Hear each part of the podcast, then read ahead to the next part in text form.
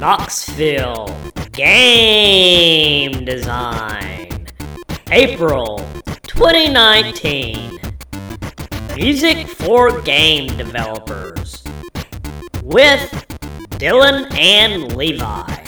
Welcome, everyone, to Knoxville Game Design for April 2019. We are game developers in the Knoxville and East Tennessee area. We get together once a month to talk about our game projects and topics in the games industry. Uh, currently, this month, uh, we have two people in the meeting. Uh, we have Dylan Wolf. Hello and he's in Lenoir City and developer of games such as Shifty Shapes and Retro Future. I'm Levi Smith. I'm in Knoxville, or I'm in Oak Ridge, Tennessee, and you may know some of my games like Kitty's Adventure and TTY GFX Adventure. Uh, so this month we'll start out. Uh, I'll, I'll, go ahead and start out with a little bit of news. Uh, let me share out my screen. Share screen. Share. Uh, so I heard this news a little while, a few weeks ago, that Unity is finally getting uh, uh, visual scripting. So it looks similar to blueprints in Unreal Engine. I don't know if uh, what all the details are and everything, but I think it's supposed to be out in uh, Unity 2019.2. So it hasn't been released yet. So in an upcoming release. So if you aren't if you don't want to get into the full C sharp or JavaScript coding, this may make Unity a little bit more accessible to new developers, so you don't have to write code and everything. And also this month we have GM48 coming up, and it's actually starting next weekend. Let's see here. Uh, it starts April 20th and goes to the 22nd, uh, Friday through Sunday. Uh, I think they're still voting on themes. I haven't talked with Joe Miller, so uh, he may. I'm not sure if he's participating in this this time, but this will be, I believe, the week before Ludum Dare, because that's coming up at the end of the month. And yeah, I didn't bring that up, but we will be doing a get together at Panera Bread on April 26th. You can actually go to our Facebook group, and there's actually an event page where you can actually sign up if you want to let us know that you're coming. But yeah, Ludum Dare, uh, if you don't know, is a worldwide game development game jam competition. There's two different versions. There's the 48 hour jam and the or 48 hour compo, which is where you work by yourself. You create all the assets and everything by yourself. Uh, and then there's a jam version, which is 72 hours. You have until Monday to turn your game in, and you can work on in teams and use pre-existing assets in that. So uh, yeah, so the Friday before uh, before the theme announcement, we'll, we'll, be getting together at Panera Bread on North Peters Road. We'll start around 7 p.m. and the theme announcement uh, happens at 9 p.m. Eastern Time. So usually we hang out for a few minutes after and talk about our thoughts about it. Uh, yeah, and also want to let people know that you don't have to do the game jam to come and, and hang out with us. So if you just want to come out and hang out for a couple hours and talk about game development and things like that. Yeah, I'll, I'll show up, but I've got something else going on that weekend, so I'm probably not going to do it. Oh, okay, that's fine. Yeah, that that'd be cool if you come out and show up. And I know uh, I think uh, Joe Miller will probably be there too, uh, and we'll see who else shows up. Okay, back to news. Yeah, so uh, Dylan, did you go to Codestock this weekend? No, I I've been busy, and I did not think to get tickets in time. Yeah. Um, I didn't either, but I did see that Mike uh, Neal, uh, our good friend Mike Neal, uh, uh, actually, I don't know if he was there. So I think what what I saw him say later on Twitter is this was related to Code TN. Okay. I think I, I don't remember what the website is. Um, I guess I can look that up. Code TN. Yeah, let's let's plug his stuff. But yeah, he made a retro Pi like console Uh, looks a lot better than the one that I made. I actually have another uh, Raspberry Pi 3. Um, that I yeah, I think it. I think it's codetn.org. It's something he was doing with students. Okay. Is where I was going. Codetn.org. Bring that up here. Yeah, so it's cool to see that he's still developing stuff, and yeah, supposedly it plays Pico 8 games, I think. Um, yeah, so it looks like he's still working with students, teaching game development and making things. And yeah, I don't know all the details. I'll have to look more into this code TN. Looks like they have an events page right here. Um, no events, volunteer, competition, classroom time, take. But anyway, yeah, he he made a really cool RetroPie. You can see the screen here, and it looks like he had speakers and the uh, joysticks and buttons and everything. So yeah, looks very cool. Yeah, I wish I had went because it looks like this was at 7 p.m. So it looks like he kind of did it outside of the official Codestock, um, not as a panel or anything. But uh, yeah, it seems like he had another picture of it. Mm-mm-mm. Yeah, right there. Yeah, so it looks like a good way to like learn programming and teach how to build things and things like that. Okay, so another thing that happened earlier this month, beginning of the month, there was a talk at the Cedar Hill Public Library that I mentioned on last month's uh, meeting, and this was by Amos Gardner and or Gardner, and then there was a uh, Dennis Stepp was there too, but Amos was the one that did the talk, but he did. Uh, similar to what you did, Dylan, he did a intro to game development talk, and he was using Unity. The difference with his talk was it was more like if you aren't familiar with game development at all, you've never coded anything in your entire life, this was more targeted toward those sort of people.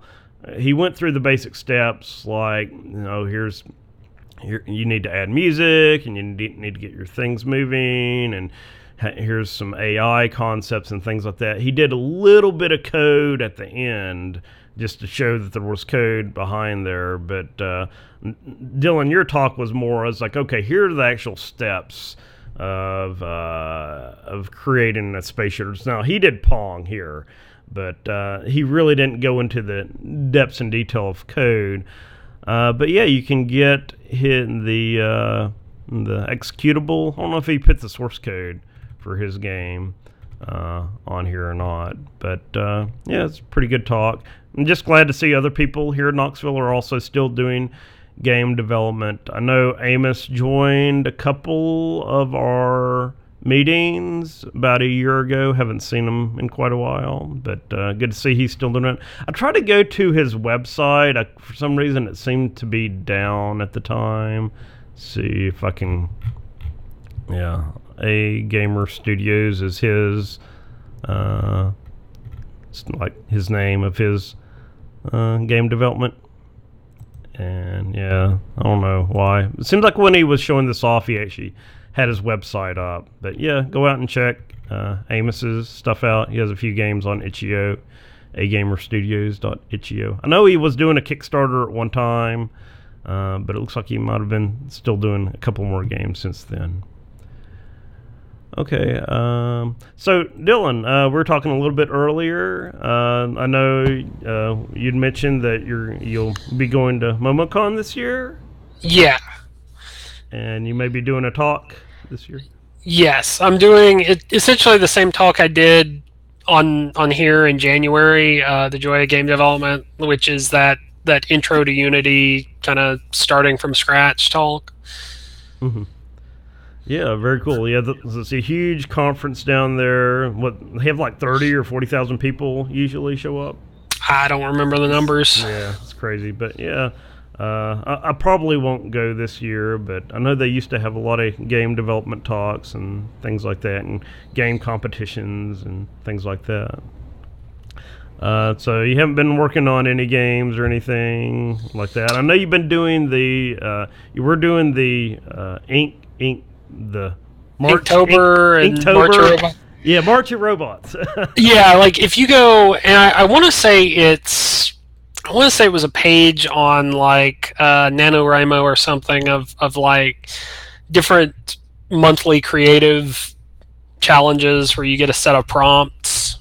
Mhm. Um, I started doing that because I, I, I like doing the one I did in, in uh, November or October, and then I just gave up because I'm like I'm robots are not my thing.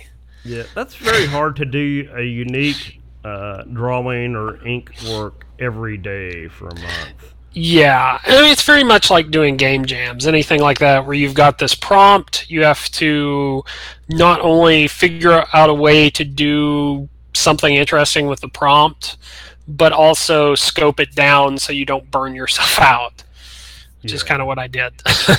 Yeah, yeah, I, I really liked there, all the artwork that you did there, and I've always wanted to do in a game jam uh, where I do hand drawn art and Yeah. scan it in. But I'm like, wow, that because just to do like uh, a basic walk animation, you're going to be doing at least three images, and then to have to scan all that in and do it within 48 hours. That's gonna be- Yeah, e- even if you even if you didn't do it for a game jam, that would be kind of tedious because I feel like the people who know how to do animation, like the skill you're learning is precision, so that all those frames fit together. If I tried to do animation, that's going to look disjointed and weird because you know I'm not doing everything at the same proportion, and you know it's not reproducible, it's not precise. Yeah, I, I work with a guy who's really into animation and like anime and things like that. And I remember I went to one of his presentation years. I think it was at Pelicon, like back in 2012, Yeah. and he said like major art studios they will like do. It's kind of like uh, keyframes that I do in animation for 3D modeling. They'll do like a, a pristine frame, like two or three pristine frames. then they ship all the work to do the in between frames out to some art farm somewhere. Yeah, which I mean, I guess is a lot like um, you know big, like, large size game development where you know being able to you have a whole bunch of people who are able to execute on this plan, not necessarily a bunch of people who are doing you know vertically everything soup to nuts. Yeah, very cool. So let me share up the screen. So MomoCon is coming up on May 23rd to 26th in downtown Yeah, Atlanta. Memorial Day weekend now. Oh, okay. Seems like there's so many things that land on the same weekend, like that last uh, uh, weekend, April. We have Ludum Dare. Then I think they got the Vector Conference in Kentucky that I've always wanted to go to, but it's, it's like it's on a bad weekend. Yeah, I feel like there are seasons to this sort of thing, and we're hitting, you know, one of the the start of one of those seasons. yeah, like the speaker conference season. Yeah. Okay, so I so yeah, check out Dylan's site. Uh, We were talking a little bit earlier. You did a, a article on Unity navigation, which we may talk more about on a future meeting, maybe. Yeah, it's mostly you know building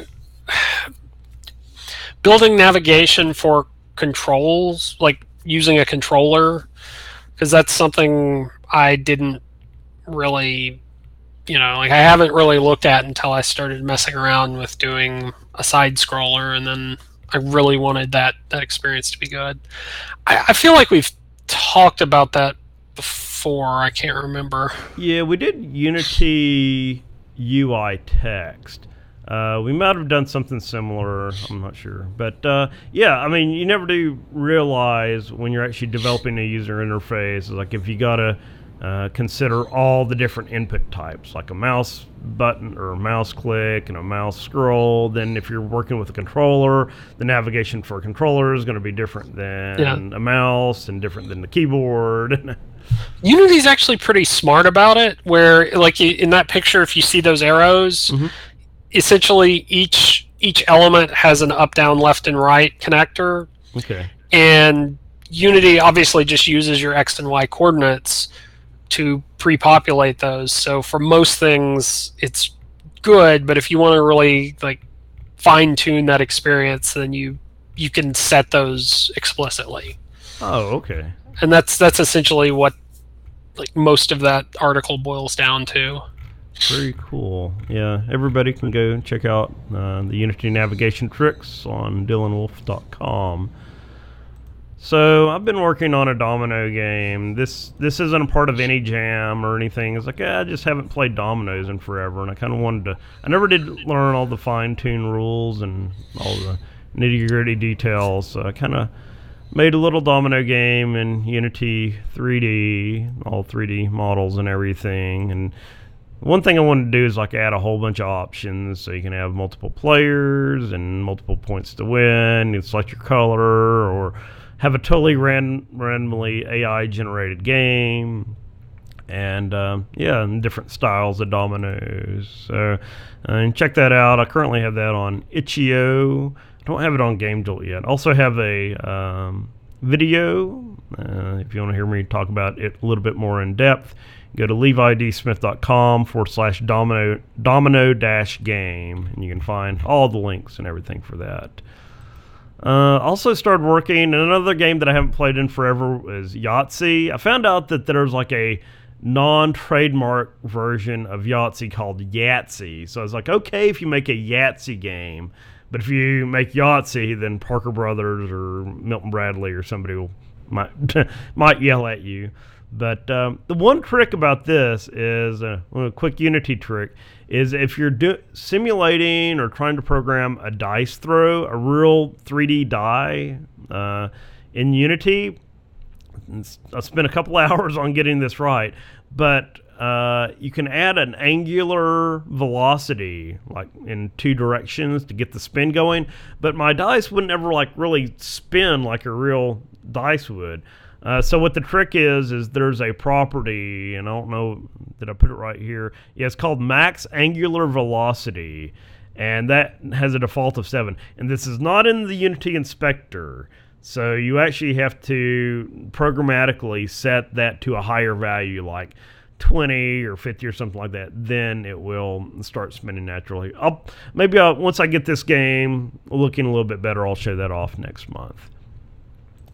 Okay, so the topic for this month is music for game developers. So this is basically just going to be uh, a little bit of the uh, math and science behind music theory, get into a little history and background just so you know what's going on when you do compose uh, music in a uh, in a program. Uh, I'll talk about some of the music generation tools that you can use and also how to actually take, once you have your music resources generated, how you can add those to your game. And a few like tips that I have uh, for composing music. So this is the stuff that a lot I don't even know if they teach this in school anymore or not, but this is the stuff that you learn usually early on. I don't know if it's elementary school or middle school or what, but the basic pitches of notes. Pitches is what makes the notes sound low or high. Typically, these are called uh, letters from like C, D, E, F, G, A, B, C, like in a C scale. Or, like if you're a fan of the sound of music, do, re, mi, fa, sol, la, ti. It's kind of all the same. It's a, a major uh, scale there. And then, so you have these scales, but you also have different octaves. So you can have that same, those same pitches at a higher uh, level or a higher pitch. Uh, so these pitches are represented by notes, and a note has a length.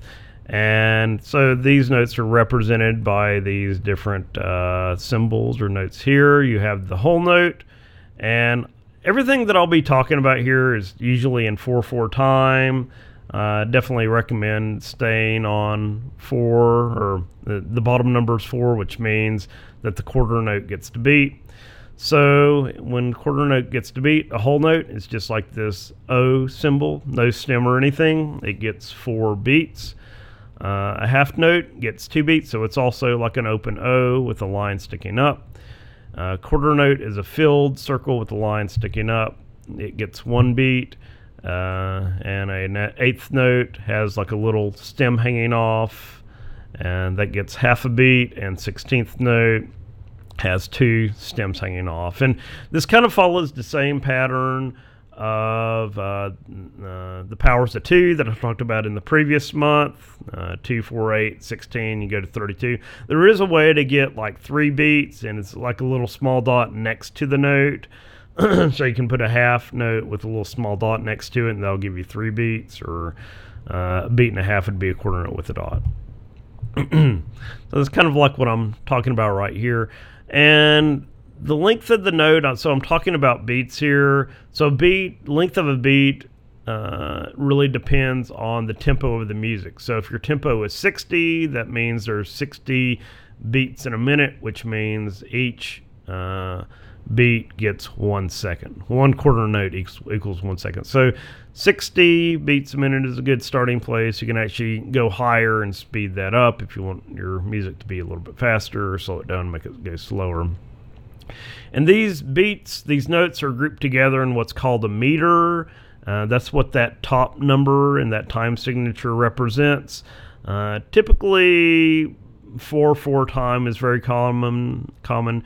Uh, the top number means there's four notes in a meter. And in music class, you're taught to stress the first note. It makes it sound a little bit more musically appealing. But a lot of times you'll find out if you're using a, an electronic music generation program, every beat sound or every note sounds the same. The first note is not stressed. So it's just something to look out for.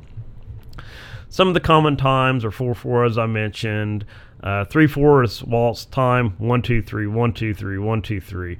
2 4 is march time, 1 2, 1 2, 1 2. And then there's also a 2 2 time, which is where the uh, eighth note gets to be. Now, I, I stay away from 2 2 time or anything with the number that's different than 4 on the bottom. And also, you'll hear 4 4 time referred to as common time. So instead of seeing this big 4 over 4, sometimes you'll just see a, t- a C right there.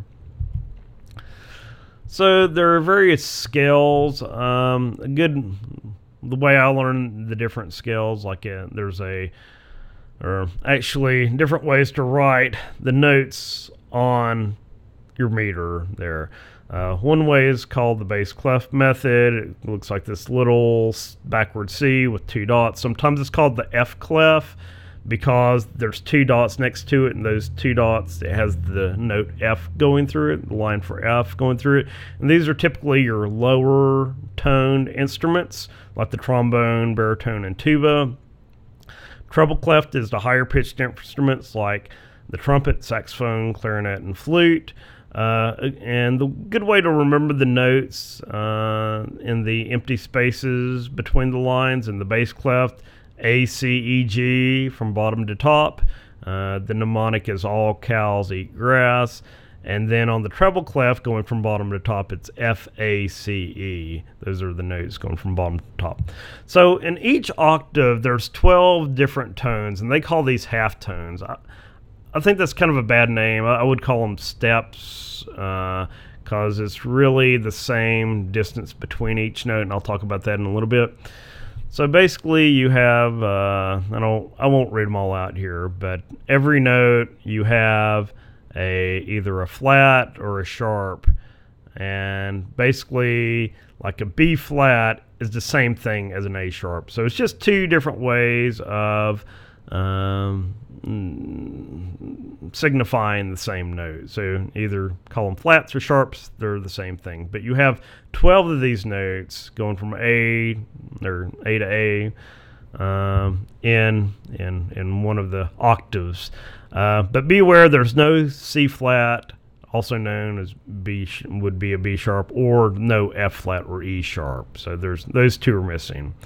Uh, that's why if you look at a piano, there's not a black key between every single note because it's missing those two sharps. Uh, a scale is a subset of those 12 tones in an octave. And the way you can remember how the scale goes, it's whole, whole, half, whole, whole, whole, half.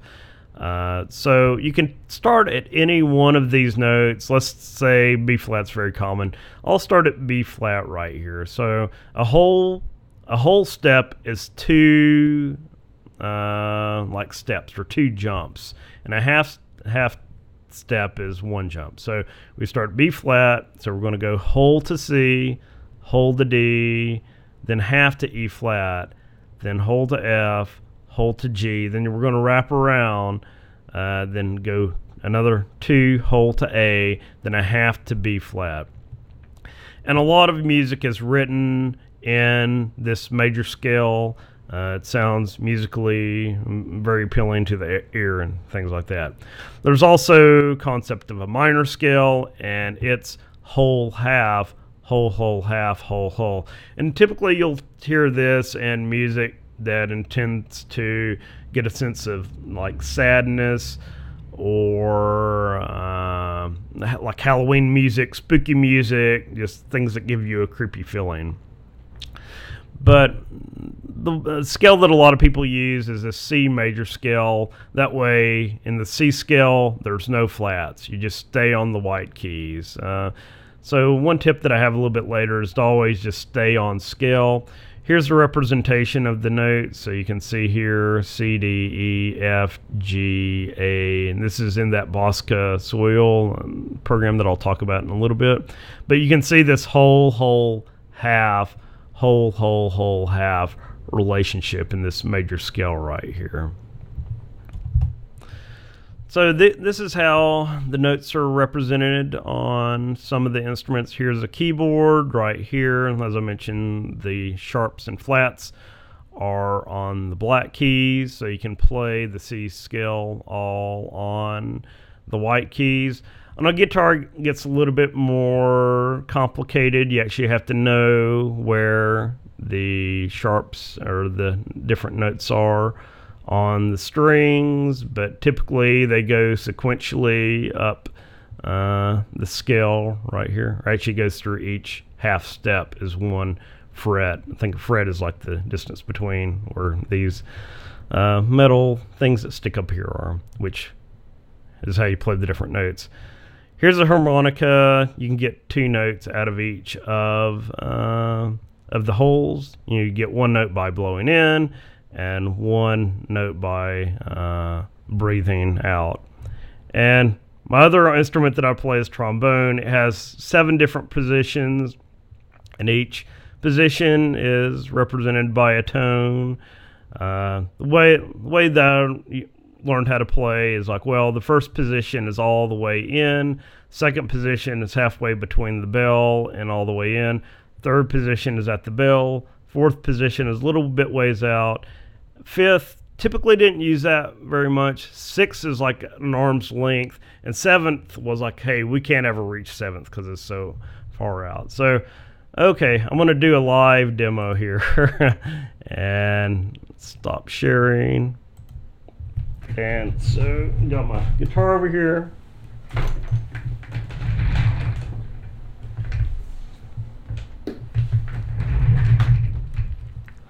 Don't know how well this will come through. So here's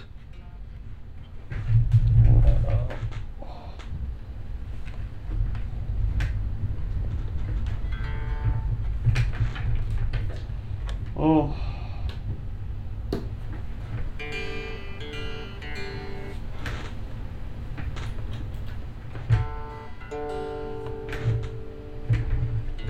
Not coming through too loud, but basically your C is right here. There goes. C, D, E, F, G, A, B, C.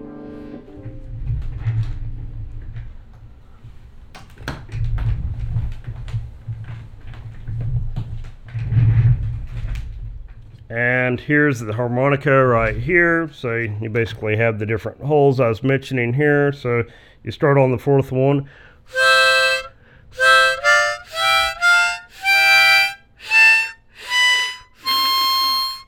So went from C to C. The last two notes you got to go differently. You blow in and blow out.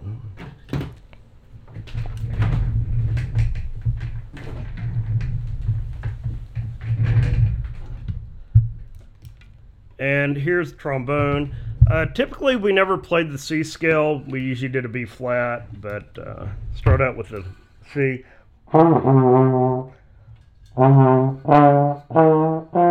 Yeah,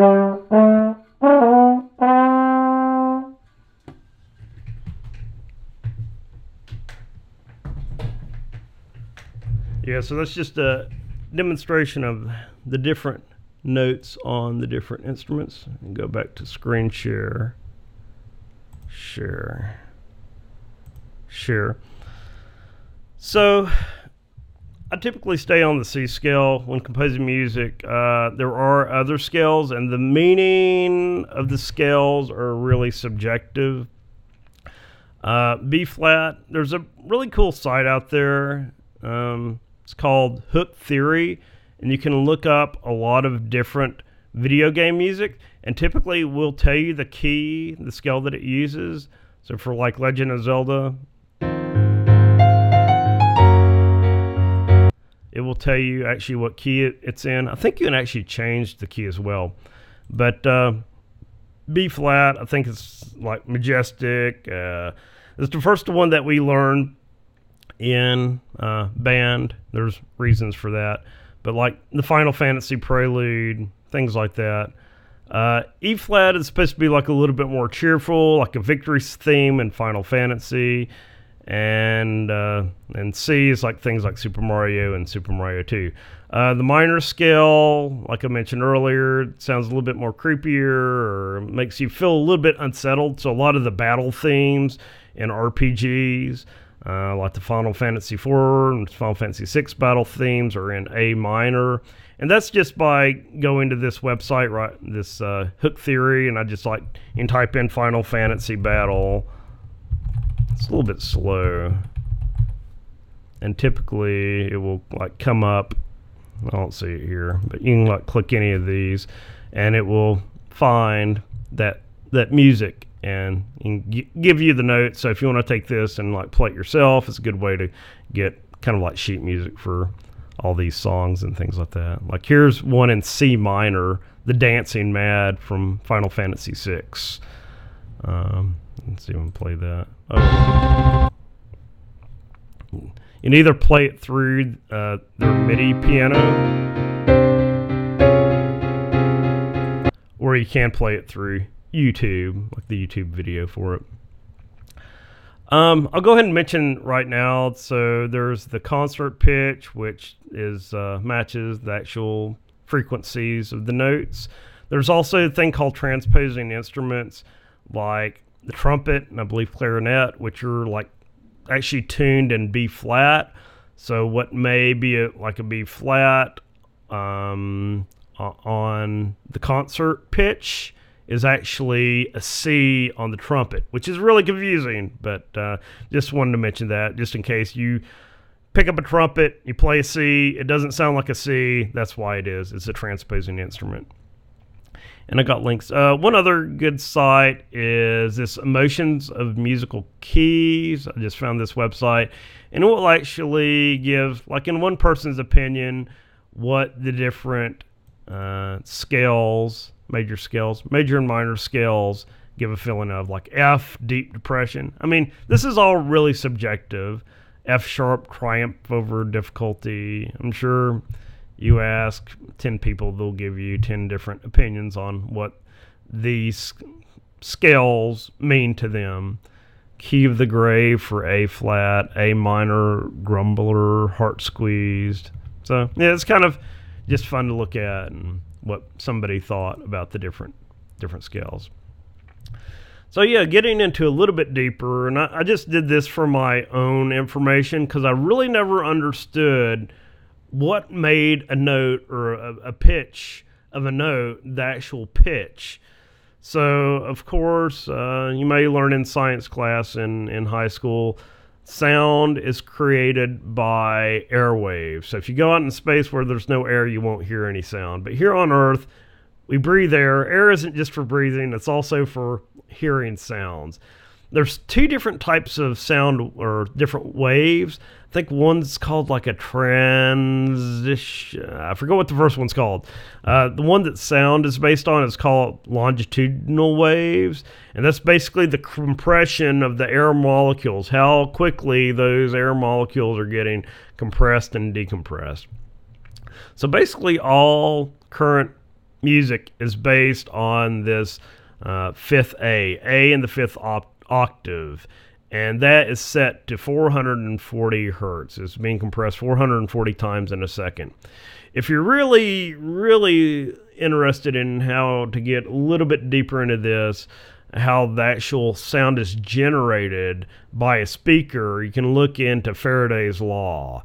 And so basically, in a speaker, there is a little magnet, magnetic coil, a couple of magnets in there, and electrical current gets sent through there, and that I think that causes um, the, these parts to start shaking and oscillating, which makes the vibrations, which make sound. But there's a lot of videos out there, or a few videos. You just type in Faraday's Law or speakers into like YouTube or whatever your favorite video hosting website is, and you can find out a lot more better explained uh, videos on that.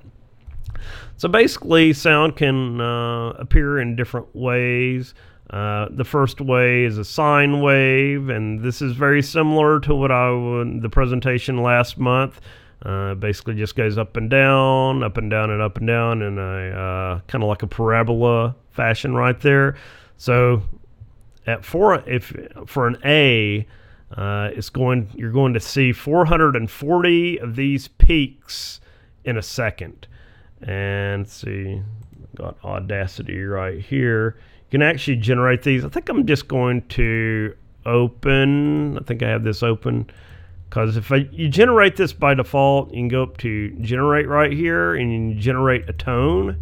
And you just put in 440 right there. And amplitude, that means how high those waves are going to go up and down. I think the higher it gets, the louder it's going to be. So I put this kind of at a low value. It's probably still could be a little bit loud, so hold your ears.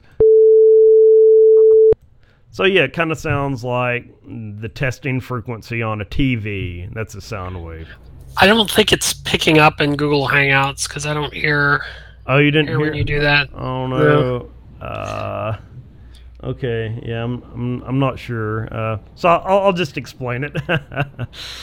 yeah. Sorry about that. It, it's okay. Um, I don't know how to loop this back through. Okay. File. Open. Uh, let's go to the square wave and play this. So that's the square wave. File, open. And then a sawtooth wave sounds like this. Okay, so yeah, I'll, I'll post all of these on the website if that didn't come through. Um, but just be aware, uh, the whole point of this is that you have these different forms of waves, but they all make the same pitch. It's all based on how many of these peaks you have in a second. Okay, so frequency. How do how do you make these different notes? So the notes, um, those twelve tones in an octave, are basically derived by multiplying your current note by two, the square the twelfth root of two, which if you if everyone watched the last video, you can write the uh, the twelfth root of two or any root of a number by that number to the one over that power, the root power. So the twelfth root of two is two to the one over twelve. So basically, if you if you're at A and you want to go to uh, A sharp, you take 440, multiply it by 2 to, the 1 over 12, and that will get you A sharp. You do that again, that will get you B. To move up a whole tone, like to go to A and B, go up two steps. You can also go by the sixth root of 12. So that'd be whatever note you're at, that frequency times 2 to the 1 over 6. So yeah, I have it like right here. Going A to C, That'd be A to B flat to B to C. That's three half tones, three steps. So you take 440, multiply that by 2 to the, and you take the number of steps, which is 3 over 12. So 440 times 2 to the 3 over 12 is 523.25 hertz. Um, you I actually made a spreadsheet which I'll post up. You can actually uh, calculate all the notes and you can put in the steps right here. Uh, a two is a whole step and a one is a half step, and the formula is the previous frequency times two to the whatever that frequency is over 12. So you can easily derive all of the frequencies of the notes, and you can see right here A is set at 440. Uh, another thing to uh, take note of, no pun intended, is if you go from A in one octave to A in the next octave, all you do is multiply by 2. That would be 2 to the 12 over 12, which is 2 to the 1, which is 2. So 2, 440 times 2 is 880. So if you want to go up an octave, you just multiply by 2. Actually, yeah. So if you start out at A4, that if if you want to go down an octave, you divide by two. So if you're at A4, you want to go down an octave, divide by two. So A in the third octave is 220 hertz. And you also do the same thing for the C scale as well. Okay, so one of the things I've always wanted to do is just like record my voice and see what the waveform looks like. And I was very surprised with what what happened when I did this. So if I just did like an ah sound and, in C, like ah, then you get this jagged. I can make this bigger. Oh no! I'm gonna have to go find it. That. Always got to remember to shift F5. So yeah, you get this jagged pattern but you start noticing the same pattern over and over again, and that is actually what the uh, the peak to peak is. So you can basically take the highest point right here. You can see it goes down a little bit and up, and then it dips really far down. Then it comes up a little bit. Then it comes back up here. So that's like one period right there. You can see the same repeating pattern. It's kind of hard to recognize at first, but you start seeing these these common things like this big dip right here, you can actually measure from these dips right here and it'll give you the same answer. So in Audacity, by default, it shows like the distance between these two peaks in seconds, but we need a little bit more fine-tuned uh, measurement because seconds it'll just say point like 003 or something like that. And but if you go a little bit further, it'll still say 0.03. To get the actual, to get a more fine tuned value, we can look at the number of samples. And you just click this down arrow in Audacity, and that will tell you how many samples, like how many times it's like sampled this waveform uh, uh, in this project, in this recording. So you click from there to there, highlight that, and it'll tell you it's 169 samples. Well, that doesn't do us any good. Well, how, how do we figure out the pitch from that? Well, if you look at the project, this project's set to 44,100 hertz or 44.1 kilohertz, which is kind of uh, pretty standard in um, in uh, audio recordings on computers. So what we can do is take the number of samples, divide it by 44 1,100. And that will tell us how long that is, a more precise value of how long that is in seconds. So, yeah, we divide 169 by 44 100. Uh, and that gives us 0.003832. So that's the length of that waveform, that period, in seconds. So to get the hertz, we just divide that, or take one and divide that by uh, that time in seconds. That will give us the frequency. So when I was doing this ah sound, it turned out to be 260.95 hertz. And if we look at the notes right here, A C is 261, so I was just a little bit under this C4 right here. A B is 246, and a C sharp is 277. What I found really interesting is if I did an ooh sound, uh, like ooh, when I recorded that, it was like a perfect sine wave. There's like a little bit of distortions in here, but I was really surprised how perfect of a sine wave that was. I measured that, found that there's 167 samples, divided that out by 44,100, and got 0.003787 seconds. Put one over that and got 264.07, which is a little bit higher than C4. And this C in the fourth octave is also known as middle C. Okay. And talking about my instruments from earlier, I did a recording on the trombone and it gave another interesting waveform. Kind of goes up and it dips down really low and then it kind of comes back up and down before it hits this like middle zero line. Then it kind of keeps wobbling up and coming all the way back up. So if you measure that, there's 165 samples between peaks uh, do 165 by 44 100 and you get a frequency of 267.27 so that was a little bit high like a trombone you have the the uh, the tuner bar in the back and pull that out a little bit if you need it to be a little bit flatter so that could help with the pitch the harmonica had a really jagged waveform right here but you could still see the repeating pattern right here and it came out to be 167 samples, which turned out to be a frequency of 267.07 hertz. That was a little bit high. Um, I'll also mention one reason for the jaggedness may have been the air sound. So it might have been getting a little bit of that airy sound in the background too.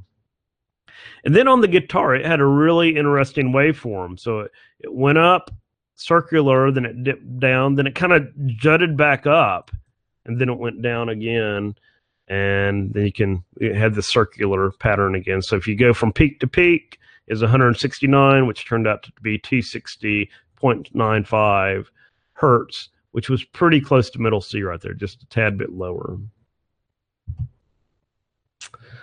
uh, yeah and i was kind of looking up things about hearing range humans can hear anywhere from 20 hertz to 20000 hertz uh, different animals can hear in different ranges. For instance, cats can hear, uh, they can't hear as low as humans. They can hear from 55 hertz, but they can hear a lot higher. They can hear all the way up to 79,000, almost 80,000 hertz.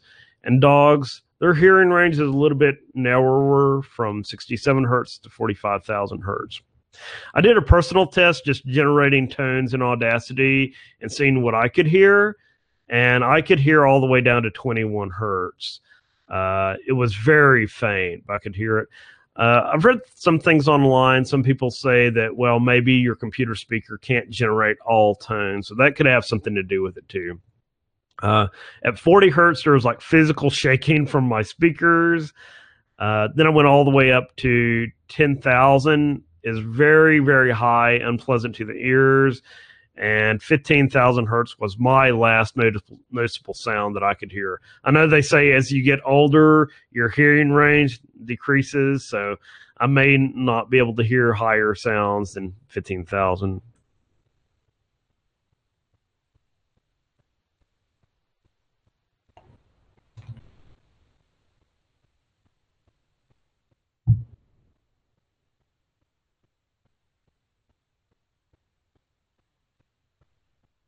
Oh, okay. Yeah, I think we've all done like the the hearing test at the doctor's office. So that's the much better way to figure out. I wouldn't do it through Audacity like I did. that's not a very medical, not medically approved way of of a hearing test. But yeah, I know they've done that like on my driver's test and things like that. Test your test your hearing just to make sure that you can you're not deaf when you're driving a car or anything.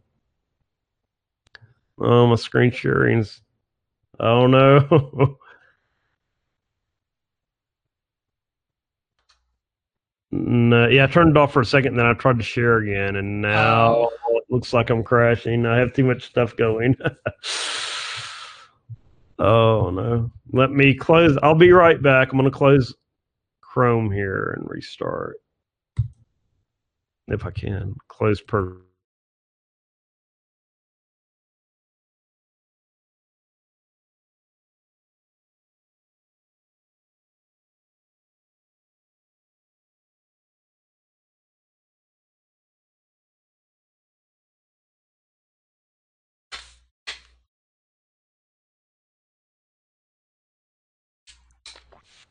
Okay, I'm back. See if I'm sure now. All right. Yeah, it's just like the whole thing froze up, and I got so much stuff running now. Yeah. okay, back to presentation. We've got to remember to do Shift F5. Okay. Okay, so one good, so I'll talk a little bit now about the different tools, computer tools you can use to create music. Uh, the first one that's kind of popular, like one of the first ones I used, uh, is called PX Tone. Sometimes it's called PX Tone Collage. One issue about this one is like, well, is developed by a Japanese developer, so the whole website is in Japanese. I'll put links to it on the website in the show notes. Uh, so basically, you just got to look for the download link. Uh, P, yeah, so that says P P Tone Karaji Karaju Pixton Collage downloads. Just just click on that. And then if you just start it up like that, then it's still going to like have a bunch of weird characters because if you don't have Japanese installed on your system. So there's actually a file in here called for English text. And The only thing that says in this file is to delete the Japanese.ico file for English menus. So you just go in there, delete the Japanese.ico file, and then you'll get English menus. Um, so yeah, basically just run ptcollage.exe. It's a little bit different. Uh, you have to like add a voice. It calls the different uh, instruments voices. Then you add a unit. I can't remember what a unit is, but I just know you got to add it. And then you can use your keyboard to write notes. Use left click to drag to make a note. Use right click to delete notes. Uh, you can ex- export your sound. You can only export your audio in WAV, WAV, Windows format. Um, but you can convert your WAV file to MP3 or OGG in Audacity. I think there's one step in Audacity. If you you have to download like this MP3 uh, add-on. It's not really an add-on. It's just like a file you got to install. So if you've never used Audacity before and you want to export MP3, there's maybe one additional step in there. One thing I like about PX Tone is that the flats and sharps are different colors. So if you just want to stay on the C scale, you just use the white white keys. Um, and the keys keyboard on the side is helpful. They don't have the individual notes listed, but uh, you can figure it out by going up the scale. Let's see. Oops, close that, make sure I'm still recording. Uh, so here's PX Tone Collage right here. I already have a song loaded up. I did Mary Had a Little Lamb and just press play. I don't know why it's not showing where it is.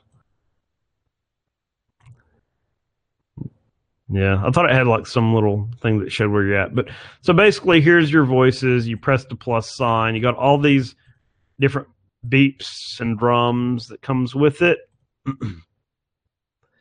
and I think there's another folder, you know, maybe this one or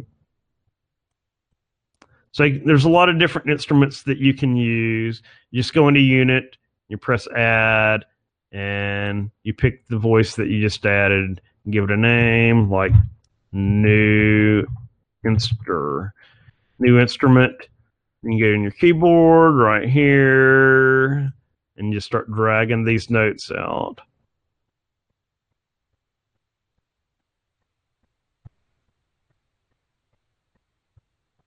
I was still playing the old one too.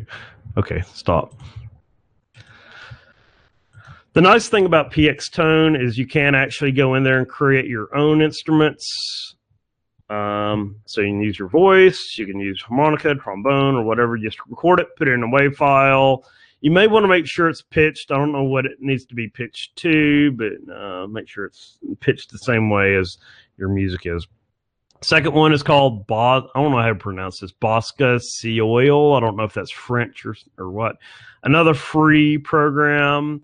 Uh, it's very simple to use. So I highly recommend uh, uh, people new to music. This is kind of has a friendly interface to use. When you start it up, it'll be constantly looping. I don't, I don't know if that's a good thing or a bad thing. You just like get in there. Once you start dropping down notes, it'll start playing. The one thing that I had a problem with this was that when you start it up, it will show every single note, all 12 tones, when you really want to stay on a scale. So I figured out how to do that. Um, you have to go into this bottom area right here where it says scale.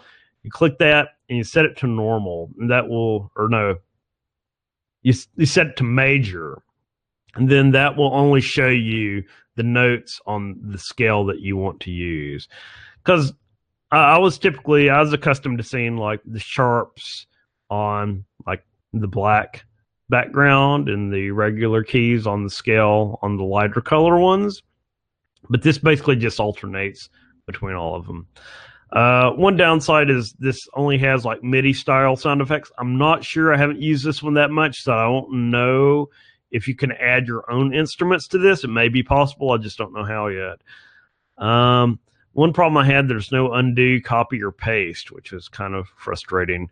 Uh, if you press escape, it automatically kicks you out, even if you haven't saved, which is kind of annoying. uh, another problem that I have, this is like a really pet peeve of mine, but programs, whenever you save a file or load a file, it doesn't remember your working directory. so you have to dig around and find your project files every time in the file structure. Um, and it can only, as PX Tone, you can only export to WAV. You can also export to old school MIDI files. I believe. Uh, but it's similar to PX Tone. You left click to add a note, right click to delete a note, and your mouse wheel is actually what makes the note longer or shorter. So let me go over here. Here's Bosca Ceoil right here. So here's the same. Mary had a little lamb.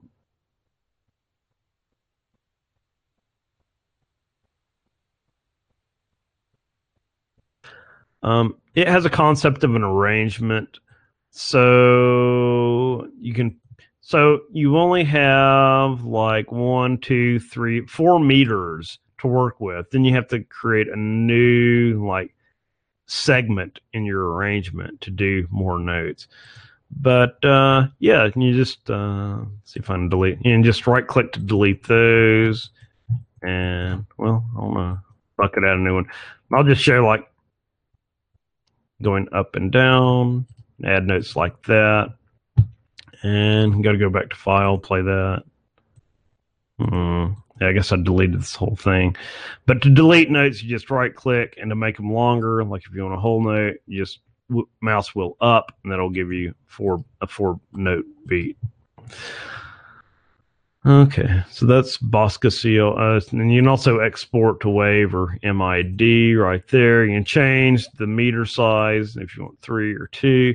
Like I was saying, I think this program, it plays all the notes stressed the same. So it really doesn't stress the first beat or anything.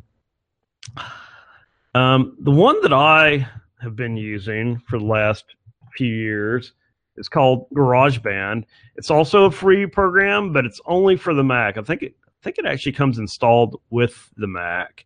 Uh, if not, you can find it in their little app store. Uh, I like it. It has tons of instruments you can use, and each instrument has a lot of different options. Uh, saying like pick any of these instruments, and you can change how those instruments sound. Uh, it has a lot of options for like electronic and dubstep instruments if you're into that type of music, electronic style music. Another thing that I like about GarageBand, it has generated drum tracks. Um, I've always wondered if this bent the rules of Ludum Dare, Ludum Dare, because you can, it almost sounds like a, a song. You just like, I think I have it on the next slide. Uh, you have like these different drummers who can have like different drum sets, but then they have like these different beats, and you can just drag this little circle around and click this circle so you can have either a simple or complex beat, a soft beat, or a loud beat. You can pick which parts of the drum set that you want to be used, and it will generate a whole drum track for you. So I'm thinking since it's generated, kind of like uh, BS, BFXR I guess it's okay uh, since it's not a pre-existing asset. The big uh, thing to look out for with GarageBand that took me a long time to figure out, you have to hold the command key plus left click to add notes. So here's like where the notes are right here. You got to hold command while you press uh, the left mouse key. Uh, otherwise, it's just going to click around. You're not going to add a note. Uh, there's a couple of different options. There's also a piano roll, and this is more of your traditional note scores. I found this kind of difficult to use, uh, adding no- notes this way. Uh, then you have also have the uh, oh the I don't know more traditional I guess option of pressing the red record key and then you can use this musical typing to actually play the notes. But I only recommend that for like expert music musicians because I find it much easier just adding quarter notes and half notes using this method right here, and not having to play the piece in real time. Um, when you start GarageBand, there'll be a metronome that, that'll click to try to keep you on beat. Uh, I recommend turning that off if you're not using it because if you leave it on and you export your music track, then it will include that metronome uh, in, in, your in your audio file, uh, which has happened to me before. Uh, so in GarageBand, you can export your song to either MP3 directly or a WAV file. You just go to Share, then export song to disk. The one annoying thing about GarageBand, since it is only on the Mac, and I typically do uh, game development on Windows, is getting that MP3 file over to my Windows machine. There's a few different options for doing that. There's something called the SMB protocol. I thought it was for Samba, but it actually stands for something else, which I don't remember. But uh, you can use that kind of set up a share on your Windows desktop, and if you're on the same network, you can connect directly using uh, the Mac and transfer it that way. You know, always use like an old thumb drive. However, I don't think my new Mac has a USB port. I think I have an adapter, so you can always plug in a thumb drive. Or you can use a file hosting share service like Dropbox or Google Drive. You can copy up your file that way, then pull it down on your Windows machine on the other side. So I have a sound file of GarageBand. Yeah, I thought about doing um, a live demo of GarageBand, but that would require me to have a Mac and Windows up and running at the same time, which I really didn't want to get into. Uh, so I'll just play. I can find it real quick. ELD Smith projects. No presentations music for game dev. So I have uh, Little Lamb Garage Band.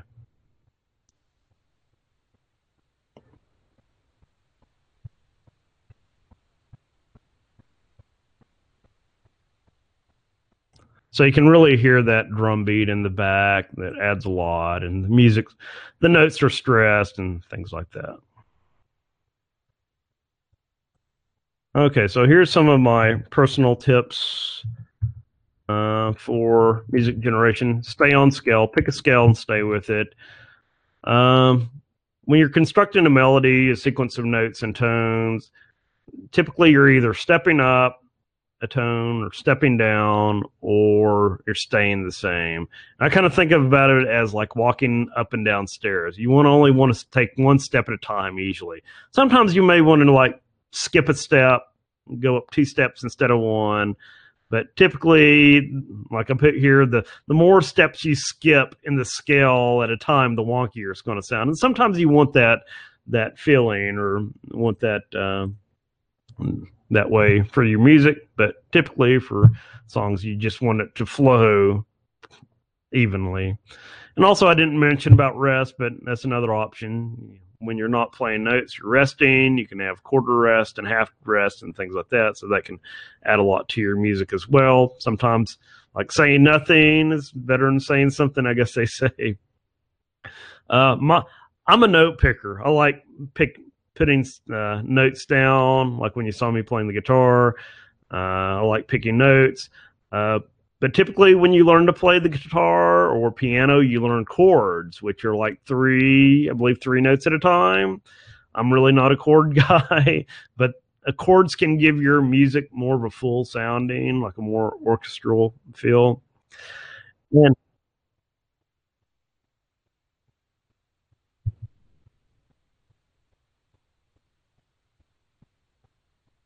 you know, you're not trying to pick out single notes every beat. You're you're changing notes maybe once every four beats or something like that. Yeah. So so with the chords, you just strum all the all the strings right, or yes, yeah. you well. So what you can do is if you're playing guitar, if you do like finger picking and stuff, mm-hmm. you can play. I think it's called arpeggio, where basically you're playing each yeah. note in the chord you know. But. Yeah, I've I've heard of arpeggios a long, long time ago. uh, but yeah, I, have never had like any formal instructions on on guitar. So I was like, well, I, I played the trom- trombone in school, so I can pick out a C and this. So I kind of taught myself that way. But yeah, I don't know anything about chords, but. Um, yeah, I, I, I wasn't. I, I haven't been trained either. It's just like learning to play. That's the direction I went and, and it probably comes from the fact that I wasn't in band like you were. Yeah. I feel like everyone who was in band goes goes for individual notes because that's what they're used to. Yeah, because well, Dylan, I remember in some of your earlier games you played. Uh, what instrument did you play for that? Um, I think it's like your Shifty Shapes game. Mostly guitar. I've actually got like I've got a guitar. I've got a mandolin, uh, and I know a handful of chords on mandolin and and that sort of thing. It might have been the mandolin I think you were using uh, because I remember it's a little bit higher pitched than a regular guitar. I think. Yes. Yes. That's actually in some ways that's easier to play because it's essentially four notes, four strings instead of six. Yeah, I've always wanted to like get a banjo. I, I like instruments. I just never really like I do like have. I actually did buy a banjo as well. I'm not good at it. It's so much weirder than the other two to play. Although the interesting thing is, it is tuned to G. If you don't hold any notes down and you strum oh. it, you get a G.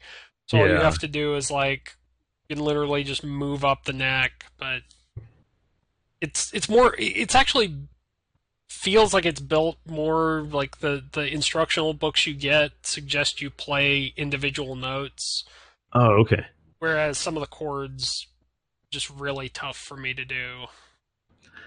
Yeah, I really like instruments. Uh, I've seen some like videos on the internet. It's like, oh, here's a fifty dollar flute that you can get on Amazon or something, and here's like a two thousand dollar flute, and they'll play the same fl- two different flutes. And it's like, well, I really don't hear a difference. I, I kind of just want something cheap to just learn how to play. Yeah, that's that's essentially what I did with the mandolin.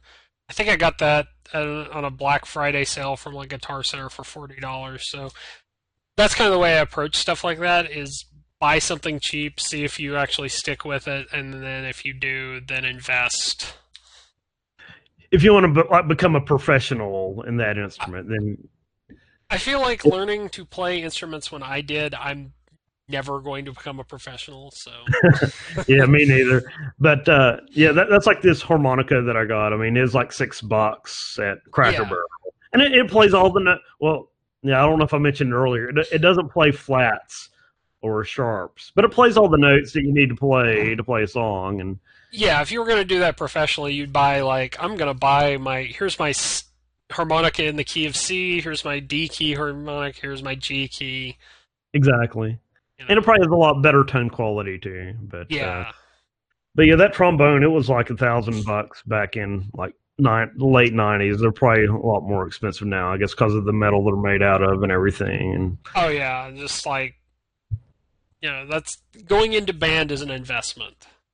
yeah, yeah, because they had like the cheap ones that you could use, but it's like the the horns that everybody has been using for like the last. you don't know who's used it before you, so I like, Yeah. yeah, I kind of want to invest in my own if I wanted to be doing this for like four years.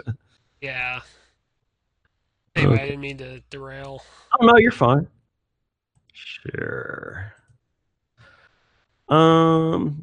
Okay. So I'm not a note picker. Okay. So once you have your melody, what I do like if I have my Mary Had a Little Lamb, then I'll copy those notes and then I'll paste them sometimes as a different different instrument. So you got like the two or three different instruments playing the same little melody. Sometimes you can take those same notes and just pull them up and make them a little bit higher, and that gives your music a little bit different feeling. And then I have like the what I call the dueling banjo method, which is kind of like what I was talking about. You take the same the, same melody, put it in two different instruments, but then you can take that melody and paste it in both instruments and then start deleting individual notes from each side. So you have kind of like these two instruments talking with each other, like filling out what the other one isn't playing. And so, looking at music, typically I've noticed when music is written on a certain scale, then it either starts or stops on that note in the scale. I think that's just a general general convention. Uh, and also, a lot of times you want to have background tracks to make your music have more of a full sound. Uh, your background track is generally going to have uh, longer notes and generally your bass, your lower notes. Um, what I try to do is in these long notes, I always try to match the pitch of uh, that note that it that it starts on with the pitch and the melody. So you kind of have this uh, uh, where the two notes come together basically, and it makes it sound a lot better. And as I mentioned earlier, you can generate uh, drum tracks in GarageBand. One trick that I do for all, pretty much all of my Game Jam games is for the title screen. I'll basically take the melody, the song in the game, mm, well, the main while the main game is playing, and duplicate that. Then I'll take out like all the extra instruments, just like have only one melody. Then I'll slow that down considerably, uh, and maybe even take out like the background tracks and that will make your title screen sound it will have the same like theme and feel uh, but just at a lot slower pace a lot slower tempo. So once you start playing the game you kind of hear the same thing but it's like a lot faster a lot faster tempo which is good for a game that's uh that's kind of fast paced in action and things like that Okay, so let me go ahead and start up Unity before I start talking about this. Mm, Unity. If I can find it right there. So in Unity, if you want to, once you have your MP3 file, I think it does OGGs too. I'm not positive about that. I know it does waves. Uh, what you want to do is drag that into your assets. I usually create a new folder called audio, and typically in audio, I have two more folders: one for specifically for music, and one for sound effects. So you want to drag in your MP3 file into there, and then you want to create a game object. You just call mine music and then you want to drag your audio resource on top of your music game object. And typically, most of the settings are good. I remember in old versions of Unity, you had to change the the spatial blend from 3D to 2D. Otherwise, if your game object isn't at the right location, then you won't hear it, uh, which is good for some applications, but not for background music. But now by default, it sets the spatial blend to 2D. The one thing that you want to do by default, it has play on awake checked, so make sure that's checked. considering that you want your music to start when your game starts, when your scene starts. But you also want to check loop, otherwise your music will only play one time and then stop.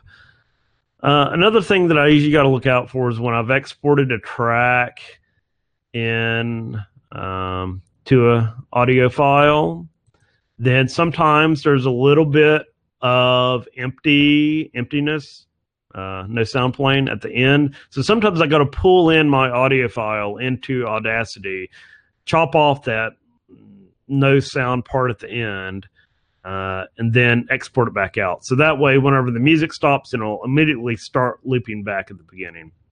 But here, here's the audio file dragged on my music object right there. So when you press play, then then it'll start playing playing your background music right there.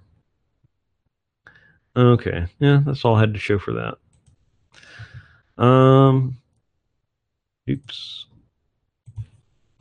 Mm, yep. So in Game Maker, it's uh, a little bit different. In Game Maker, you have sound objects. So you basically go uh, under your resources, right, right, click, I believe it's right click under sounds, create a new sound. Uh, then you use the little triple dots over here to load in your MP3 file or WAV file. And I think it's usually pretty good to go. There's all, a bunch of different options if you want it for mono or stereo or change the bit rate, sample rate, and all that. I usually just leave that. What the take the defaults. Then you go under objects and you create a new object for music. And then under the GML scripts, you want to create a new script uh, using the create on the create action. And you're go- going to use the function audio underscore play underscore sound, then pass it the name of the oops name of the sound file uh, that you just created then there's a priority. I usually just leave that set to one. And then I believe this final value is for looping. So you want that set to true. It is important to stop any other music that's playing. So if you go from one room to the next room, if you don't call audio stop all, then say you're going from your title screen to your main game screen, then that title music will continue to play into your main game. And then if you have your game music playing, then you'll have two music files playing at the same time. So it's important to call audio stop all. Um, yeah, so that's basically it. I'm not going to open Game Maker, but if anybody's interested in that, I do have a Game Maker project file with all that.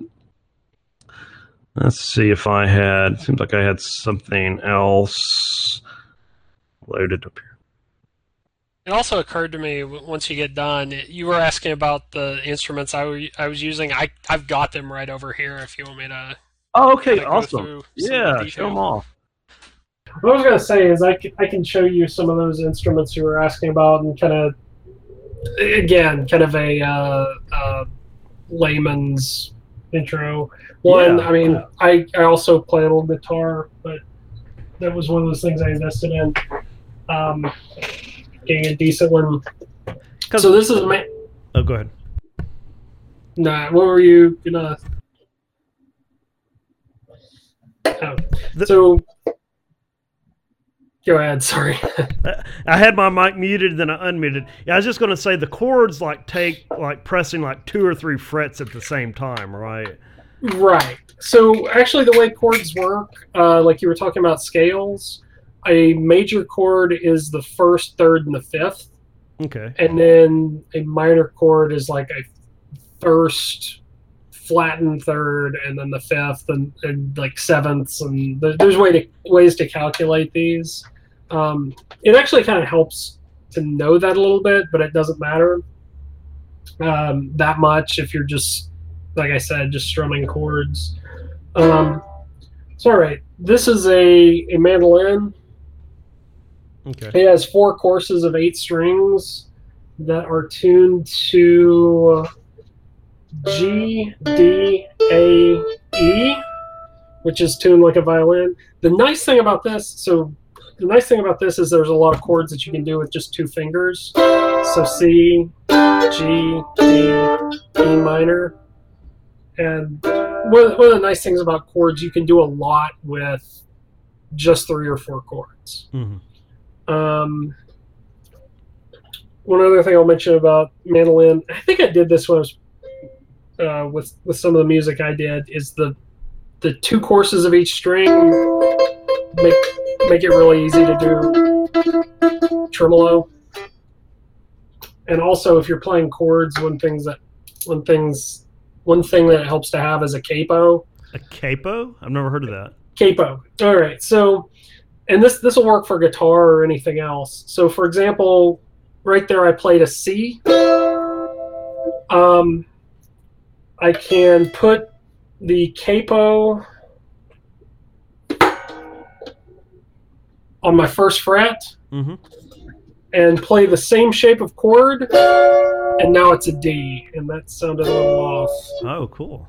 So it's kind of like Um, you're holding all of those strings on the first chord. Or sorry, sorry, I, I should say I played a C sharp, not a D. But you know, then if I go up the next fret, then it's a D, and that also helps that you don't have to know like a ton of chords. Like there are some chords, especially on guitar, that I'm really bad at, like bar chords, and I can just capo around them. Um, the other thing we're talking about is like banjos. oh, this is cool. a- a five string, and I got this just to try it out. I want one. It's so like it is way out of tune because I haven't touched this in a while. So some of the so let me look this up.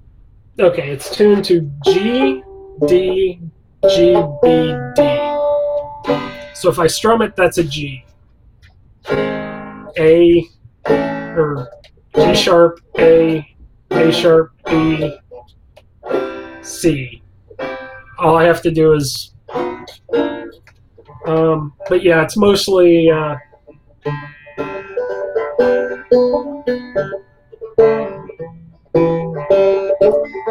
like you're you're like there's a lot of, of different patterns for picking. so you can either pick or or strum it. That's pretty cool. Yeah, like it's more suited for picking. You'll you'll like what you think of as a typical banjo sound is like a very particular strum pattern. Mhm. Anyway, Very cool. Yeah, I know we have like a cider town music off of Clinton Highway, kind of close to where I live. I think they have a lot of like more tr- folk style traditional instruments. yeah, I've actually I've heard of the place. I've never actually been out there, I've driven by there plenty of times. I've just never been in. but yeah, and and like I said, if you you can buy cheap ones if you find like you're you're still gonna pay like fifty hundred dollars, but it's not like oh, that's the- not bad. You Yeah, know. I'm just not wanting to get it like yeah over. If we're talking over a thousand, then it's like uh, I don't know. Yeah, yeah. I mean, there's a. I think there are a lot of options depending on, you know, if you actually want like solid wood or, or, you know, whatever. Very cool. Uh, let's see if I can go back to. Oh, yeah, I lost everything here. Um, oh my goodness. See, I think it's in my notes. Let me bring up Notepad here. Uh, go ahead and share. Hopefully, power doesn't go out again. and oh, Uh. yeah, the wind keeps blowing out there. Okay, so whenever you install a new version of Unity, um, it gives you a certain set of template files. So whenever you create a script in Unity, then and you open it up in Visual Studio or whatever, um, it's going to give you like your standard imports, like using Unity Engine, uh, your start method, and your update method. So there's this particular folder, like if you go into Program Files, Unity Editor Data, Resources, Script Templates, you can open up new behavior script. Oh, open it up in something that I can read it in. That actually handles like new lines correctly. Yeah. So, okay. So I modified this one. So before, I believe this was kind of like the format it always used, but in the, in the new versions of uh, Unity, they started putting the open brace on a new line, which I can't stand. It's just me. I mean, there's Okay. there's, there's been holy wars about this, so I was like, okay, well, at least now I have a way to put the brace back up on the same line whenever I create a new script. The only problem is every time a new version of Unity gets released, it reverts back to the old style. So you just got to go in this folder. But I, I thought it was pretty cool that you can go into this directory, and there's all sorts of different uh, templates, but the one that typically you're going to be working with is this new behavior script. So one other good thing for this is like, hey, if I want to put like comment 2019 Levi D Smith, so every time I create a script, it has my name in here. I just save that. And just to prove this, it's going to take a second for Unity to come back up. Unity. Whenever you create a new script, it should have that there uh, already filled in for you. Yeah. I don't know. I don't know if this is. Do you use Visual Studio or what? Yeah, I use it. I use Visual Studio. Okay, I've I've started using Visual Studio Code. Um, Oh, okay. A little more. One nice thing there's an, and this probably exists for Visual Studio too. There's an extension called Prettier. Pretty. That- oh, okay. You can define rules for. Mhm. Um, that will like if you, if you want that brace to be on the same line as your opening function, you can define rules, and whenever you save the file, it'll just go through and put it up there. Oh, I didn't know that. Um, I know when I went to Amos's talk, he was talking about Visual Studio Code. It, it isn't hard to like change your editor in Unity. I think it's just uh, no, right there is an option. I've heard a lot of people talk about Visual Studio Code. I just haven't jumped on the bandwagon. I guess. it's a little more lightweight, I guess. Like that's why I started using it. Um, if I'm doing actual like .NET web or desktop development, like .NET framework, hmm I would typically prefer to use um, Visual Studio that kind of takes care of a bunch of stuff magically in the background. Visual Studio Code is a little bit better if you're doing something like Unity where you're not running directly from from the IDE or if you're doing like um, like .NET Core or Node development that doesn't really depend on you know you're, you're doing more stuff from the command line than you are from a GUI. Yeah, I wonder if it like does handles the NuGet stuff, like if you're importing a package or something. There's probably not actually looked at that. Like I've never actually used it for. Oh, you mean like in Unity? Well, yeah. So, like, if I want to use a, a NuGet package, usually I go into my script, and then that will open Visual Studio up, and then I can go in there and import whatever DLLs that I need. So I'm wondering if uh, Visual Studio Code would handle that, or if that's built into Visual Studio Code. I don't know. I've Yeah. never like I haven't used NuGet with it. Yeah. Yeah, that's something I can look into. Yeah, I can't remember where the setting is. Editor, Unity Remote version. Unity has like Oh, it's you're in project settings. Go to it's it might be under edit um preferences. preference. Yeah, I always get preferences and project settings mixed up. yeah, so it's going to be under external tools, I think. Oh, there you go. So you can just change Visual Studio to yeah. You'll have to browse for it wherever it's installed. then just find the Visual Studio Code exe or something. and- Yeah, and it, it knows what it is. Because I've actually changed this to uh, like Notepad plus plus plus, uh, Notepad plus plus or VIM before, and it seems to work fine. Yeah, You just got to find. let's see, let me see here just to prove this works. Um, Notepad. Mm, program files. It Maybe it's under program files 32 or x86. See. Oh, Notepad. There's the exe. So close that. Oh, it's yeah. There you go. So it automatically fills this parameters in for you right there. So I want to go and create a C sharp script. Just call it hello. And if I double click this, boy, that one's blending, blowing out there. Okay, so yeah, it opened up in Notepad++, and it has my 2019 Levi D. Smith there. But like I said, the problem is like uh, every time you install a new version of Unity, then that gets erased and you have to reset it. So I guess you could write, write a little script that automatically resets it every time. I don't know. Um, but yeah, see if I can change this back to Visual Studio. Then close that. No, I should be able to just double click on that. Now it's opening up in Visual Studio. So yeah, a little tip out there if anybody wonder wonders how to change your editor in uh, in Unity. Okay, I guess that's gonna wrap it up. Dylan, did you have anything else you wanted to share? Or Yeah, I think I'm good. All right, well, thanks for hanging out today, and uh, yeah, visit Dylan. He's DylanWolf.com on the web, and Dylan Wolf on Twitter and social media. I'm LeviDSmith.com.